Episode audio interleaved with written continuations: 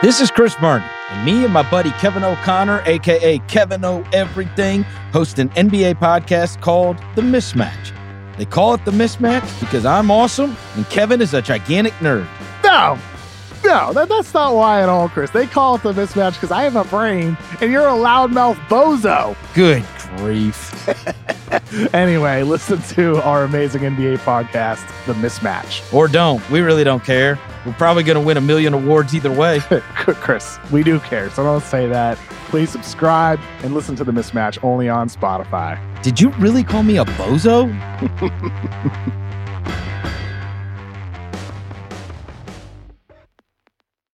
This episode of the Ringer F1 show is brought to you by eBay Motors. With over 122 million parts, from superchargers and brakes to exhaust kits and beyond, eBay Motors levels your baby up to its peak performance. And with eBay Guaranteed Fit, your part is guaranteed to fit your ride or your money back. With all the parts you need at the prices you want, it's easy to bring home huge wins. Keep your ride or die alive at ebaymotors.com. Eligible items only, exclusions apply. This episode is brought to you by Armorall. When you want the best for your car, preparation is everything. That's why teams like Oracle Red Bull Racing use Armorall to prep their team vehicles. From interior cleaning and protectant wipes to car wash and wheel and tire cleaner, Armorall, America's number one trusted auto appearance brand, has what it takes to keep the two time defending champions looking their best inside and out. And get this now through May 31st, you can get $5 back when you spend $20 prepping your car, like the Oracle Red Bull Racing team. All you have to do is upload your receipt to Armorall's website after you buy. Visit armorall.com for program details and redemption. Terms apply. Armorall, chosen by champions.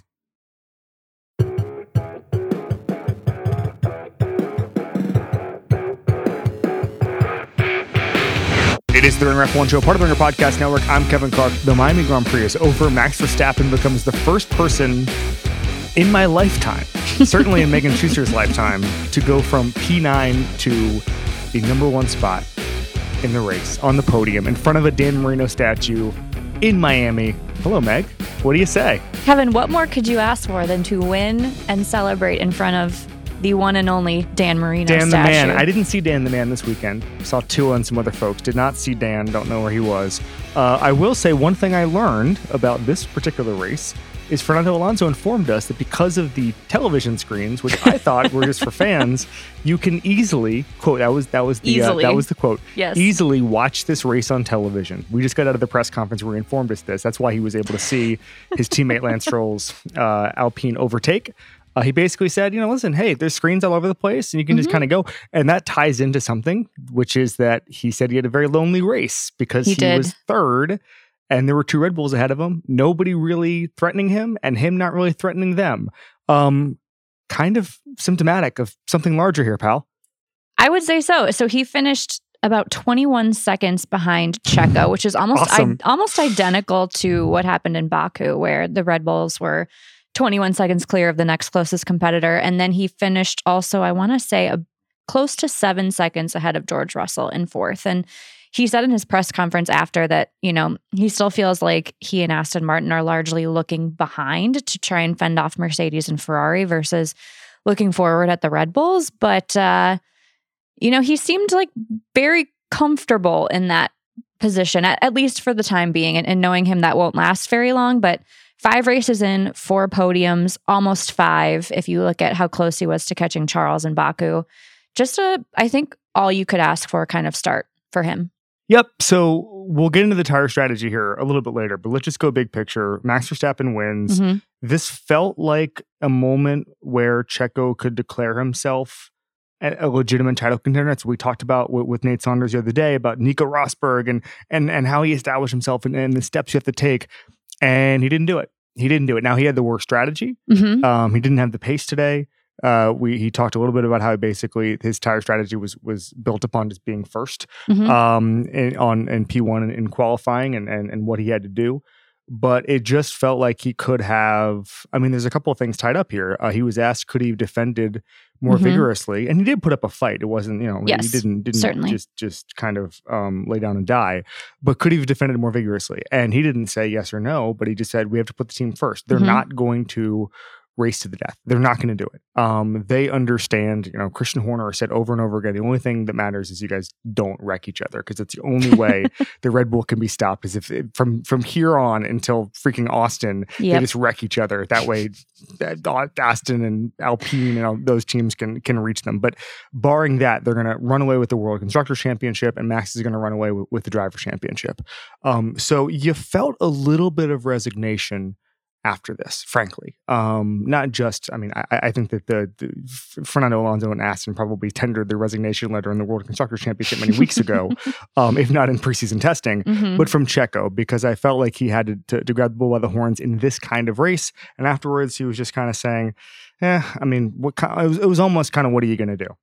Completely. And I mean, just look at the ending gap. Max ended up 5.38 seconds ahead of Checo, and he only passed Checo on lap 48. That means within nine laps, he put up over five, almost five and a half seconds of pace on Checo. And so that's where I am a little more sympathetic to his could you have defended Max harder question because sure he could have, but given the pace that Max had on the Mhm. tires that Max had that were fresh and new, I think he'd only pitted maybe two laps before he Mhm. ended up passing Checo. It it seemed like an impossible feat and one that I think he very very quickly realized um, was just not going to happen. And I know, you know, we can get into all of the tire stuff either now or later if you want, but it seemed like Checo had realized very early on in the race that the strategy that he and his engineers had selected was not going to be the one that was going to win. And he seemed to kind of accept that.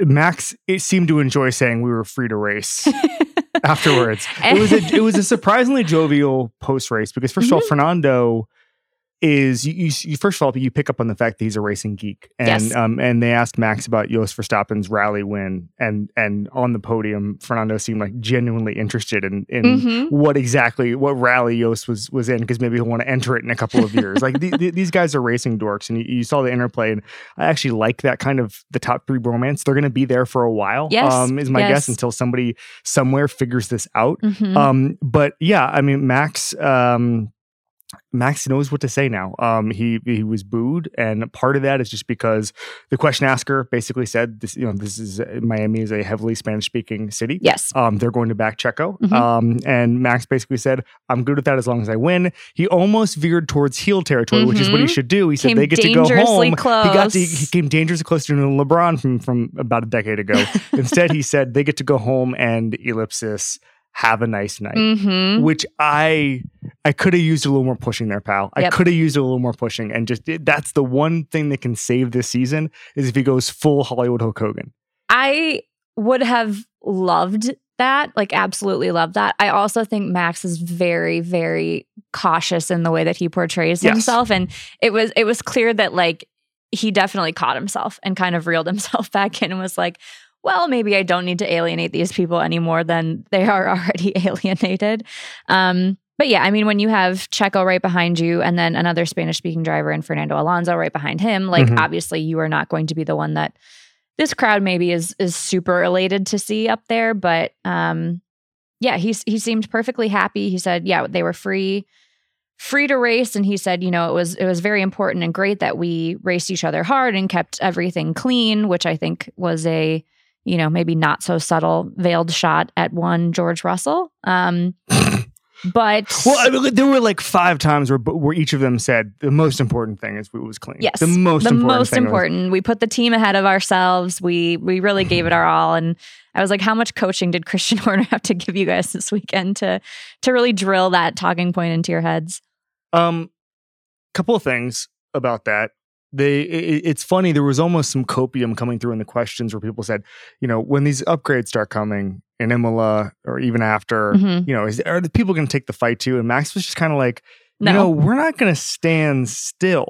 like they have upgrades too. Red Bull gets to keep improving, and they're going to have better upgrades because they're a significantly more efficient team than any Mhm. other team on on the grid right now. The Mhm. idea that this is going to change, I don't think. I, I think we're not reckoning with it because we don't want to.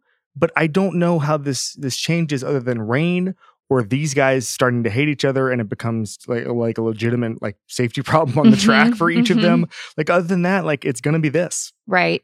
And and that was a point that Fernando kind of made too, where, you know, they had asked him at some point down the line, do you feel like you can come up to P2 or maybe even win a race? And he said, you know, really, I think the only way that that's going to happen is if Red Bull starts having some massive reliability problems. And he said that that's an area where they, out of any team, have have probably been strongest so far this year. So it doesn't seem Remember like when they had crippling reliability issues and then they just fixed them?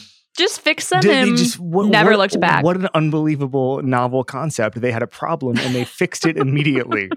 yeah, he was like, you know, I don't really anticipate that that becomes an issue Yeah. across the rest of the and season. if it does become an issue, they'll fix it after like two weeks. Yep. Because that's what they do. Yep. Um, the tire thing really, I- I, had a note in here because uh, the broadcast had talked about Nico Hulkenberg, and he had the fastest lap at lap 38 with the new mediums, and the broadcast said, "Well." That's going to bode well for Max Verstappen, and he kind of. It's Sure almost did. like you know what it reminds me a little bit of when when they can't call elections Yeah. at like 8 p.m. and but the broadcasters are kind of hinting at what's going to happen. Yes. and they've got the data and they kind of know. Yes. And and and you know you have a, what's called um, effective track position, Mhm. which is you sort of know what what with a pit stop it would look like, and then you add in kind of the laps the max would be capable of on, on the mediums. And there's not a ton of data about this particular track, but we Mhm. kind of know what was going on. And so it's a very funny hint at like, um, Ohio's trending this way. I don't know. And Ohio looks pretty good. Um, so I, I just, uh, yeah, the, the, the tire thing, and, and they talked about it quite a bit. And, and Checo did, in his defense, say, who knows what this race could have looked like if they were on the same strategy and all Mhm. that stuff. Their hands were tied a little bit. Max said his engineer was pretty, pretty, um, defiant on on Friday. Not Yes. defiant, maybe the wrong word, but pretty strong um, and Mhm. saying this was the right strategy. He was right. Uh, anything on the strategy stuff here? Yeah, I mean, I thought it was really fascinating, and I know you know there may be some complaints that this race was a bit dull, but that that kind of tinkering with the strategy part of it was something that I found really fascinating. And a lot of drivers spoke to this after. I know uh, Sky Sports had asked Christian Horner mid race about this and saying, you know, why did you decide to send Checo out on mediums versus max? And you know, Christian had said that in their sort of pre race sims that it actually seemed like the medium would be the correct choice. And it seemed like Max was taking a riskier route. Um, after the race, Nico Hulkenberg, who also started on the hards, had said it seemed like a pretty clear strategy to him. And Max, you know, like you said, certainly seemed really excited to go out and start on the hards. Um, I think Checo after the race, he had said that they that was something that he never considered because he had pole position and they Mhm. just felt like it was too risky. And and notedly, um, everyone around him at the front of the grid started on mediums too. So I don't think it was, you know, kind of a rogue choice that he went with that. Um, but he also said that they started to degrade a lot faster than I think anyone anticipated. He said that a lot of that was due to, you know, some rain overnight and just felt like that that made the medium tire a lot more fragile and you could hear that on the radio too. I think Fernando started complaining about tires pretty early and uh, like uh, this was not just a Checo thing, so it's it seemed like he accepted pretty early on in the race that his was not the winning strategy and didn't really feel like, you know, Red Bull had put him in a bad position or anything like that. I think Max Max's greatest battle now is with history and just seeing what this can look like. Mhm. I don't think because there's no World Constructors Championship to speak of um, hanging in the balance. Don't know if team orders will be all that important. I don't know. Sure. I don't know how Christian Horner views that. Is history enough to to rob Checo of a win if he's going for it later? Um, but Max is one coming into this from seven different spots on the grid. this win tied him with Sebastian Vettel for most wins in a Red Bull. And as I said, um, it had been almost 40 years since someone won from P9, which again, is just Mhm. it's a little bit of trivia because people have won obviously from much further back than that. Um, but I, I, I don't, I don't know. We, we, we did the, the listener questions, and so many of them are just like, "What do we watch for the rest of the year?" And we'll, Mhm. we'll, we'll get to those. But at this point, it's just it's going to be Max, Max versus Max. It's going to be Max versus Max. Um, which brings us to some of the uh, the teams that have abdicated throne of uh, ever challenging any of those cars. Um, so I was with uh, Charles Leclerc down there, Mm, and uh, in his mhm. little press conference, and or his, his gaggle of reporters, just five or six of them. And man, so first of all, I mentioned the other day, a I get I called it a Jim Halpert face, where everyone was was kind of screaming his name after he'd crashed, Mhm. and he gave them a little sarcastic wave, and then just looked straight into the camera.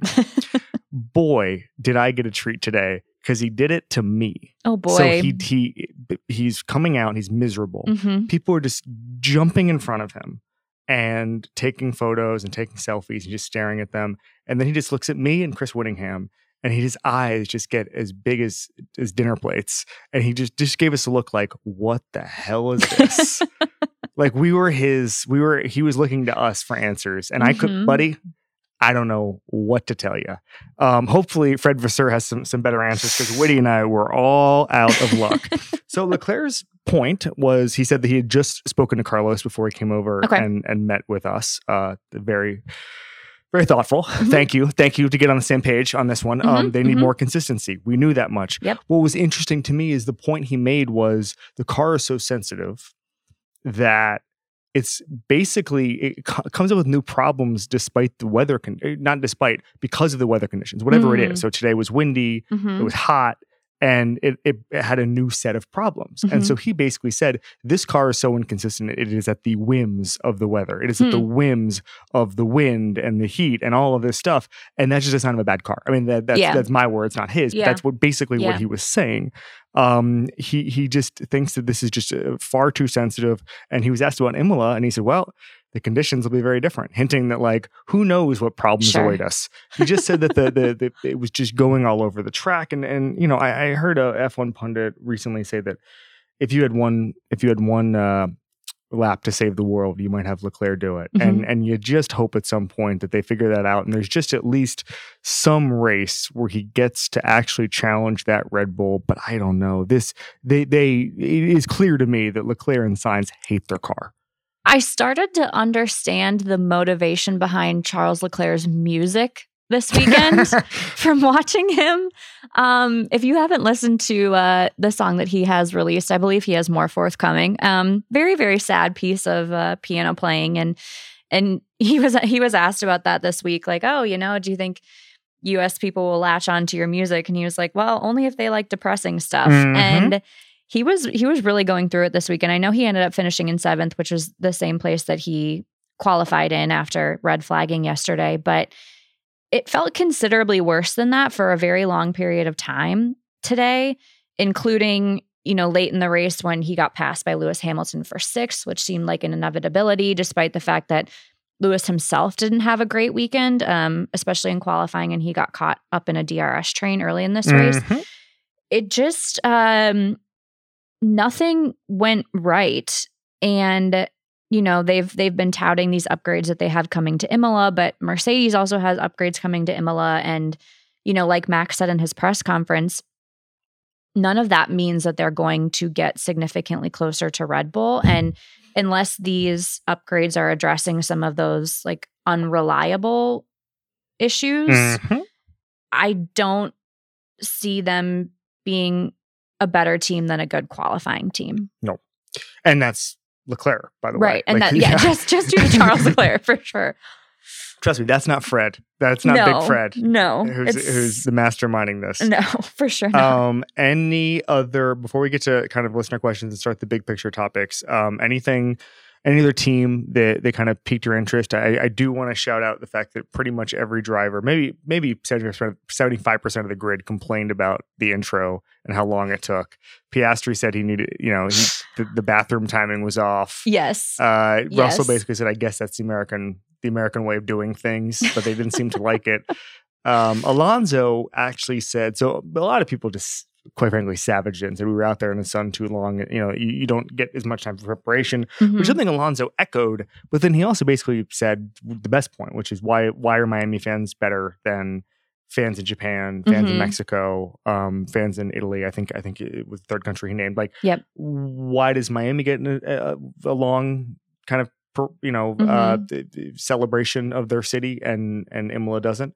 And so I thought that was a pretty good point. I don't know what they're going to change. it. I mean, I, I think that when drivers complain about that stuff, that Mhm. gets changed pretty quickly. It's it's harder to change tracks. It's harder to change weather. It's harder to change time of day Yep. than it is um, to just not have LL Cool J out there for that long. Yeah, it it was kind of a mixed reaction. Just and I didn't hear everyone's thoughts on the on the um intros, but like Lando Norris absolutely hated it, but he was in such a surly mood after everything this weekend that you know I, I would take anything related to that with many grains of salt.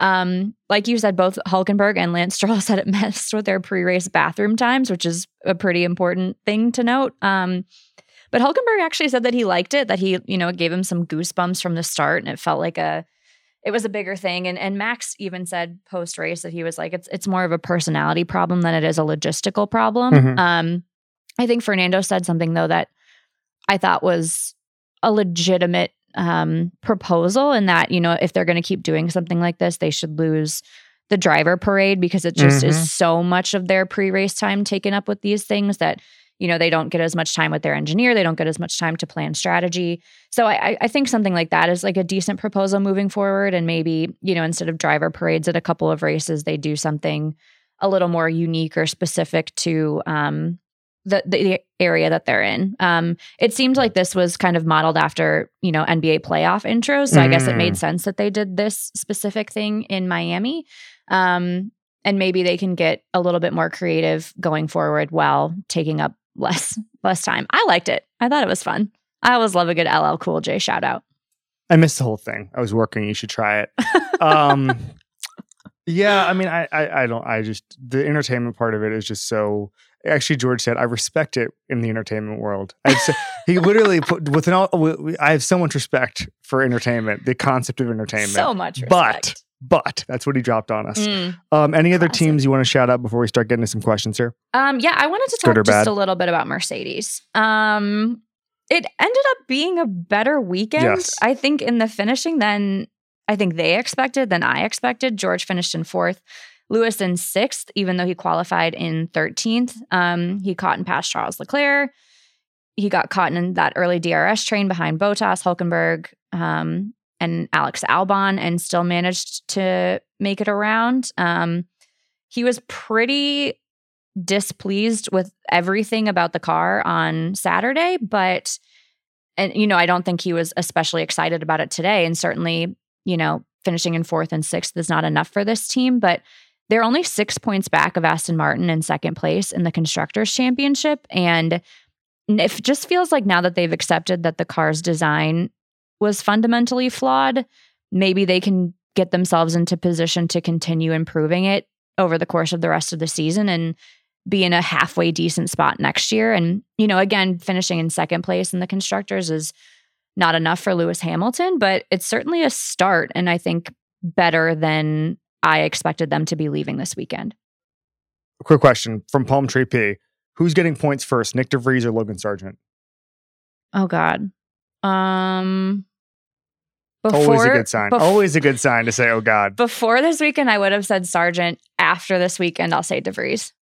So we watched the race. Probably, I probably watched half of it. You probably watched maybe a little less than half of it from a corner of the stadium. We had a great view of the last turn in Mhm. before, um, in before the the the checkered flag, and the way it works. There, there's something. There's a raw power on the first couple of laps because all of the cars are bunched up. Mm-hmm. and it is so loud and you see 20 cars at once and then like it goes around again and goes around again and you start to say like man i wish i could see a little more than just like this pack of cars Yeah. going like let's get some constant vroom and thank you for your service logan sargent and the two mclarens who gave us a near constant vroom pretty early to where we did not go more than like 10 seconds without a vroom in our corner.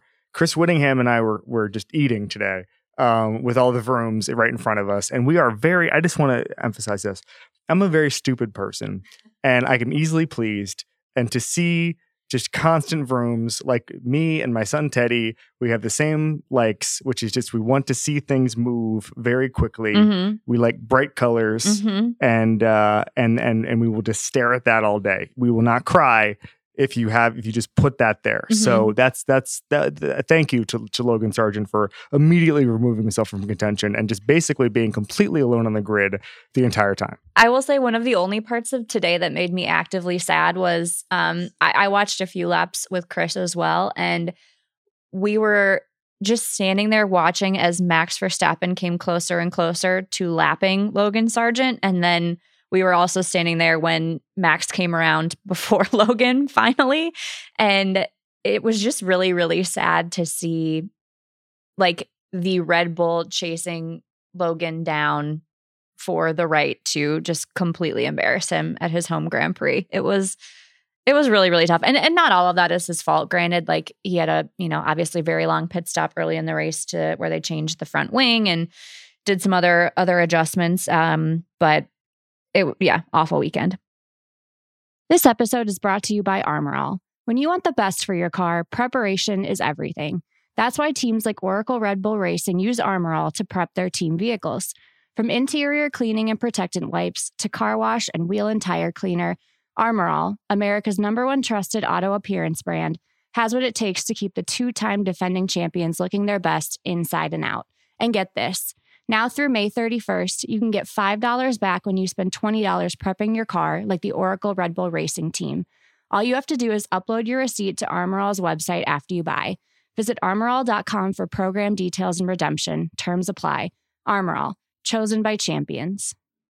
This episode is brought to you by eBay Motors. Passion, drive, and patience. The formula for winning championships is also what keeps your ride or die alive. eBay Motors has everything you need to maintain your vehicle and level it up to peak performance superchargers, roof racks, exhaust kits, LED headlights, and more. Whether you're into speed, power, or style, eBay Motors has you covered. With over 122 million parts for your number one ride or die, you'll always find exactly what you're looking for. And with eBay Guaranteed Fit, your part is guaranteed to fit your ride every time or your money back. Because with eBay Motors, you're burning rubber, not cash. With all the parts you need at the prices you want, it's easy to make your car the MVP and bring home huge wins. Keep your ride or die alive at ebaymotors.com. Eligible items only, exclusions apply. This episode is brought to you by Mobil 1. The Mobil 1 brand knows podcasts are a great escape. You can listen to people talking about living and maybe even driving, but of course, there's no substitute for the real thing. So the next time you're looking for an escape, try an actual escape. Take this podcast for a ride in the car and immerse yourself in the drive, because sometimes the best way to escape reality is to truly live in it. Mobil One, for the love of driving. Visit loveofdriving.us slash the ringer to learn more.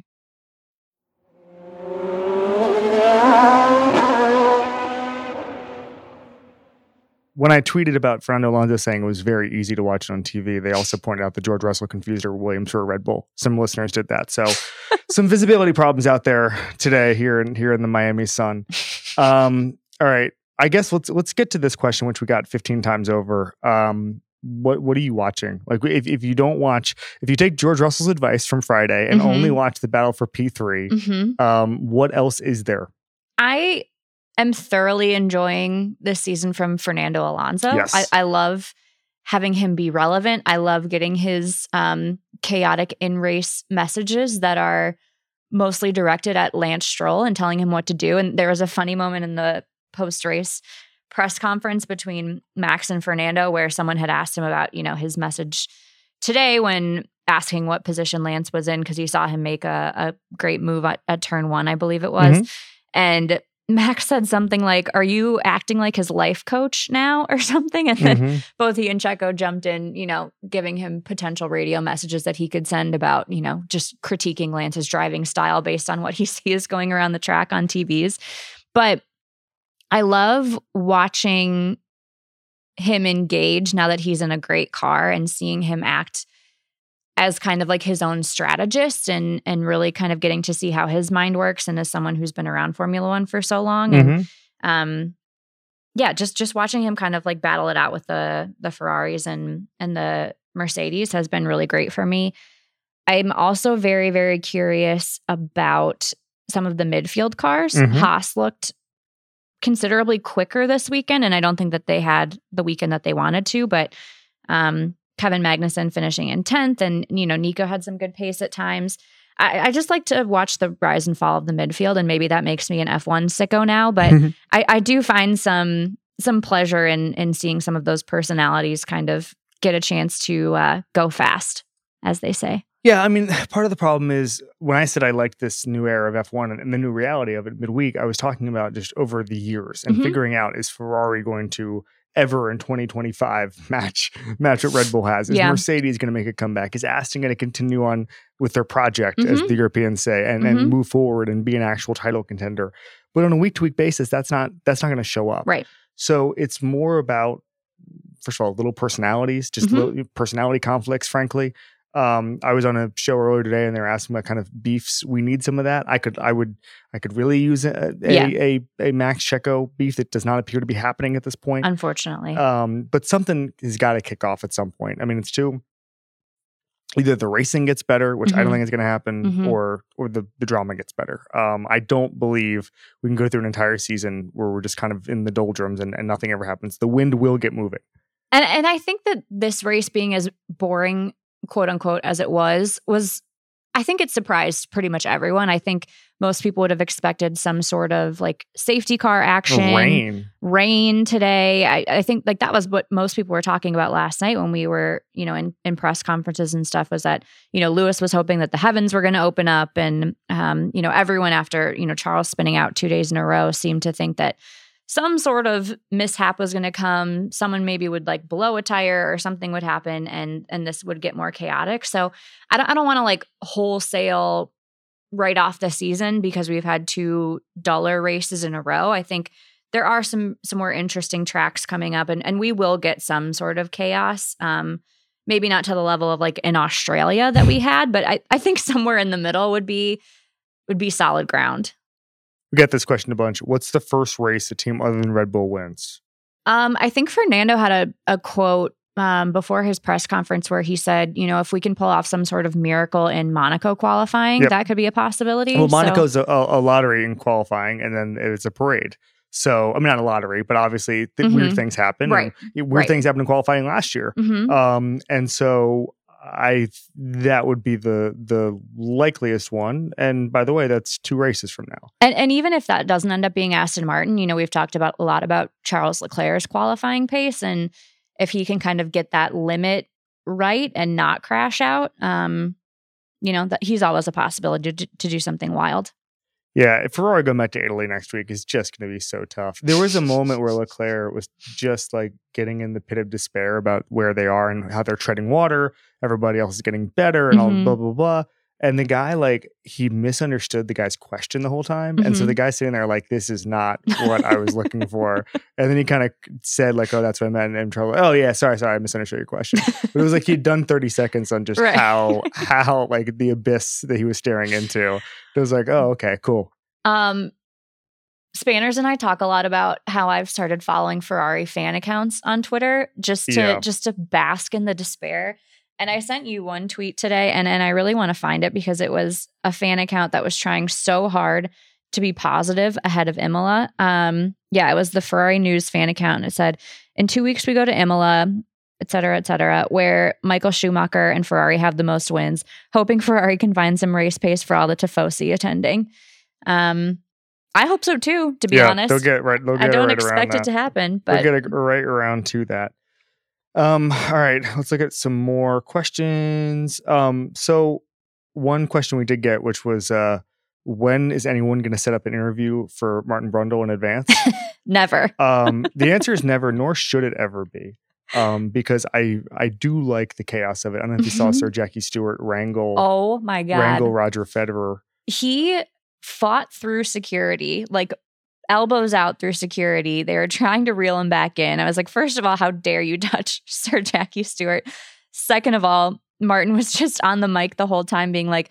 And we have 30 seconds and we have 25, just watching Federer advance and advance. And honestly, like I would have way rather watched that than than the driver intros. So. And then uh, James Marsden was identified as As Roger, Roger Federer. Federer. So we had two. Thank God Federer was in the paddock today because we got we got two great things. I did not see Roger Federer. Did you have any particularly good celebrity interactions today? Um, good celebrity. Uh, Erika, our wonderful producer, and I were mere steps away from Queen Latifah at So one point, I. which was Yeah. wonderful. And She was we just eating in the yeah, in the was paddock at she was point. chilling. she was, She was taking pictures with people. Yeah, she she- seemed very happy to be there, very 100%. kind. And Yes. Um, and then when we were walking into the paddock village today, we brushed right past uh, Serena and Venus Williams. I didn't see that. I saw them last year. Um, J Balvin. I just want to shout out J Balvin for a second. I had to who, by the way, Kevin I who he was. well, I I recognized him. I beat the washed allegations by knowing who J Balvin was. but on the other hand, he did not have security. He, No. you were closer to the actual action, and you noted the only person he did have was one guy taking photos of him. yes, Which, to be clear, is more important obviously. than security. hmm But the problem is when you're as famous as him in that area, um, and you, again, we were talking about an incredibly, uh, you know, Miami is probably one of the places J Balvin is most famous in the world, Mhm. and even though he's he's an international superstar, um, he just wasn't he wasn't able to walk. And I'm Mhm. sitting there, I'm watching, and I'm like, so he doesn't have security, and there's like a hundred people trying to get photos with him. Yeah. So there's just a chance he just never gets to leave here. And it was extremely uncomfortable to watch. And he, but he, I guess he, I mean, he could have just been like, all right, I got to go. But Yeah. even that, there was enough of a crowd. So I'm, I'm now, uh, you know, there's there's a lot of daylight between what J Balvin did and then Roger Federer, security guy, keeping Sir Jackie Stewart away. Yes. Um, I'm trying to think who else I saw. I fleetingly saw Tom Cruise I entering the Mercedes Cruise. garage. I didn't see Cruise. I saw Mahomes and Paolo Banchero. I just heard people start screaming, and then I looked over and I caught like him in profile as he was walking into the Mercedes. Is Tom. Cruise a screaming guy at this point? Apparently, It's um, 2023. I don't I don't know if that's a screaming guy. I was stunned, but it it didn't seem like he spent mu- too much time um, outside of the garage. It seemed like Yeah. he sort of made a beeline. So You that I gotta- respected. I was like, he wasn't really there to be seen. He's there because he's now an F1 nerd and a Lewis Hamilton nerd. he's he's he's in the mix a lot. Mhm. He's in the mix a lot. Yeah. All right. Other questions. Um, what is a coping strategy if you are a new F1 fan and are not used to prolonged boring dominance? Well, um, this is something that I've been trying to adapt to myself. red Ferrari fan accounts. Ferrari fan accounts. Um, and I think it's something that is is going to be prevalent for a lot of new US fans and specifically Drive to Survive fans because for many of us, and I'm including myself in this, the first full F1 season that we followed religiously is 2021. And I Mhm. think we all have to accept that that is the outlier in a sport like this. And when so much of this sport is determined on the mechanical function of something that is notoriously hard and very, very expensive to update in season, um, this is going to happen more often than not. And I think you just have to find smaller entities within the sport that you're interested in. And maybe this is something that I'm better suited to as a Timberwolves, lifelong Timberwolves fan. Um, you don't get a whole lot of success Sure. with a team like that. So rooting for midfield action feels um, a lot more natural to me than than maybe some of our other listeners. Yeah, I'd say um, as an Orlando Magic fan, I'm used to the dominance being on Yeah, top. right, right, right, Um, right. Just decades and decades of of success and and never making a mistake and Mhm. and that kind of thing. Mhm. Um, Yep. Any other highlights from this weekend that you didn't get to to cover? It was just really phenomenal to see and especially hear the cars in Mm. action. This was my first F1 race weekend and just standing out there while the cars are going by and seeing them in person was was really rewarding for me and getting to step out on the track and kind of, you know, Kevin and I did a, a track walk the other day and getting to hop around on the sausage curbs and kind of see Just to be clear, only you hopped around on the sausage curb. well, you know, sorry, some of us are trying to did- help out you- the, the engineers you, did- here. you just turned into Tom Hanks from Big and just started Just- just started bouncing on every single like raised thing on the track. I'm just trying to do my part. You should have seen me on the track walk that you were not there for. I was I was Wow. kicking um, walls. I was, you know, just testing all of the structural integrity of this track. So you're all welcome. There were no incidents out there today because I was out there last night looking into all of this. So but no, I mean, really, it was just like a very, very phenomenal thing to see and to see how orchestrated it all is and how good everyone here is at their jobs. Um, it was very, very special. I do want to leave it on this, which is that I'm I'm worried is the wrong word, but I'm starting to contemplate the next chapter of the Formula One boom in America Mhm. because at the last race, I remember through through a hoarse voice, I talked with Bauman about how this was either the start of something or the high water mark of F1 in America. Mm-hmm. I don't believe last year was the the high water mark because I do believe Vegas will bring a new wrinkle. I do believe that ratings are still increasing um, in most cases or or staying flat. I actually haven't viewed it a lot, but. I, I do know that the ratings are still quite good. Um, and it's still, you know, a healthy amount of people were already watching it to begin with. So Mhm. even if there's no massive growth, it's still it's still significant. But you have to give people more all the time. Mhm. And you mentioned 2021. I think there's a, a there was a drive to survive funnel into the sport, and then they got the best season in a lot of people's lifetimes. Yep. And now it's going to be Max for a while. And not only that, it might not. I mean, Max, I, I, Max is a born champion, and he's a boring champion, which is not his fault. Like Leo Messi is the most famous and beloved active athlete in the world. Mhm. I know next to nothing about Leo Messi. Yeah. I know I, I don't. The, I've heard him talk like four times, and one of them was in the apology hostage video he, he had the other day when he apologized to PSG. Okay, so like the, it doesn't matter if if he doesn't turn into a heel, like Mhm. that's fine. Mhm. That, that, that's his prerogative. I, I, the one thing I don't want is sort of you know this happens a lot with like like the UFC and some Sure. boxers where it's like they feel like they have to to play up what's called ticket talk, right? Mhm. um, but there has to be something either either on on the track competitiveness or something in the personalities and again doesn't have to be max Mhm. you know I'm, I'm not even saying it needs to turn into NASCAR where there were punches thrown today, and which is kind of a boys will be boys thing. Yep. But there needs to be some. There needs to be a hook. Mhm. There's no playoffs in Formula One, so you can just say we we know right now who Mhm. the constructors champion is going to be. We can say with pretty good certainty, and we can probably look at the betting odds who the drivers championship who the drivers champion is going to be. Mhm. And so, and this isn't just an American point. I'm just saying we're an American podcast. Yeah. And, we, and, and, Yep. and that's what I think about. I don't think about whether or not Ferrari fans are going to lose interest in Italy because I don't do a, a podcast for, for we Mhm. love our Italian fans, just like the, the, uh, the Ferrari fan accounts that Meg Yes, follows. yes. That's why she does it because she loves the the Italian fans that you we all. have. But what I am saying is just I, I think I've written and thought and talked a lot about the Formula One boom and where it's going and where it's headed, and it needs more. And I think there's been a disconnect. And I, I wonder, and it's something we've kind of talked about out loud this week, but I wonder how this Miami race can take the energy that's here before the race Mhm. And carry it over during the race. And that Yeah. could mean TV presentation, like Nate Saunders was saying the other day. Why why doesn't it look very Miami when you're you know looking at a helicopter? I mean, Mhm. it, it's hard. You're not on the beach. People think it's the beach. People think it's going over Key Biscayne Bridge. People think you know Mhm. even the swampland. It's none of that stuff. We're just Mhm. kind of in the middle between Miami and Fort Lauderdale. That's why the Dolphin Stadium is here. Right. There are people kind of reduce it to being a car park race. I don't. I think it's more than that, but Mhm. that's what it looks like on TV. And so I think we're getting to a pretty large disconnect between what it's like to be here, you know, brushing past the Williams sisters and Sure. and, the, and the drivers wanting to be here. Mhm. And then once the race starts, nothing happens and it's just more of the same. And so it's on Miami to Mhm. figure that out, to fix that. Um, it's on F1 in general to figure out how to make it more compelling. Maybe it's just on Netflix to take all of this stuff and make it somehow a coherent, sort of messy drama, The Real Housewives of Monaco, and turn Mhm. these 20 guys, all of whom know the exact outcome, into messy, drama addicted bitches. A, yes. I mean, sign me up 100%.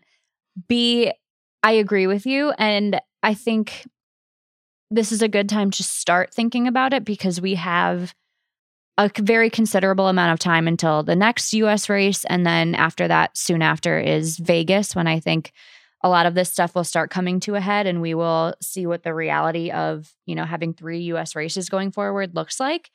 So I will be curious to see once we get to the European leg. I'm I'm very very hopeful that the races will get a little bit more interesting. We'll have fewer street circuits going forward um, outside of Monaco, so hopefully the processional stuff will will change and people will have a, a reason to be interested in the actual racing again. But I am with you in that this was now the second Miami Grand Prix. They fixed a lot of things, not everything, and going forward, it's it's going to be a, a pretty major test for whether the sport is able to keep and hold long term attention here. Agree. Anything else? Um, no, We'll shout out to shout out to Michael Andretti who got interviewed on on the track today, who's still forging ahead and and trying to add a Saw team. him. I saw him a couple times. He's in the mix. hmm Um, yeah, we'll be back. Are you going on vacation? I am. I will be um out of pocket for Imola. So Just me and Spanners. so you and Spanners, boys, Boys, Return, Boys Night Out. Boys Night Out. Um, yeah, I will be. I will be actually in Europe. So look for me if you're there, in. or don't look for me. Either Call way. in from France. Yeah, maybe. right. See you, pal. This has been the Ringer F1 show on the Ringer Podcast Network. You'll be back in a couple of weeks. I'll be I'll be back probably next week. Thank you to Erika Cervantes for production help. We'll see you this week.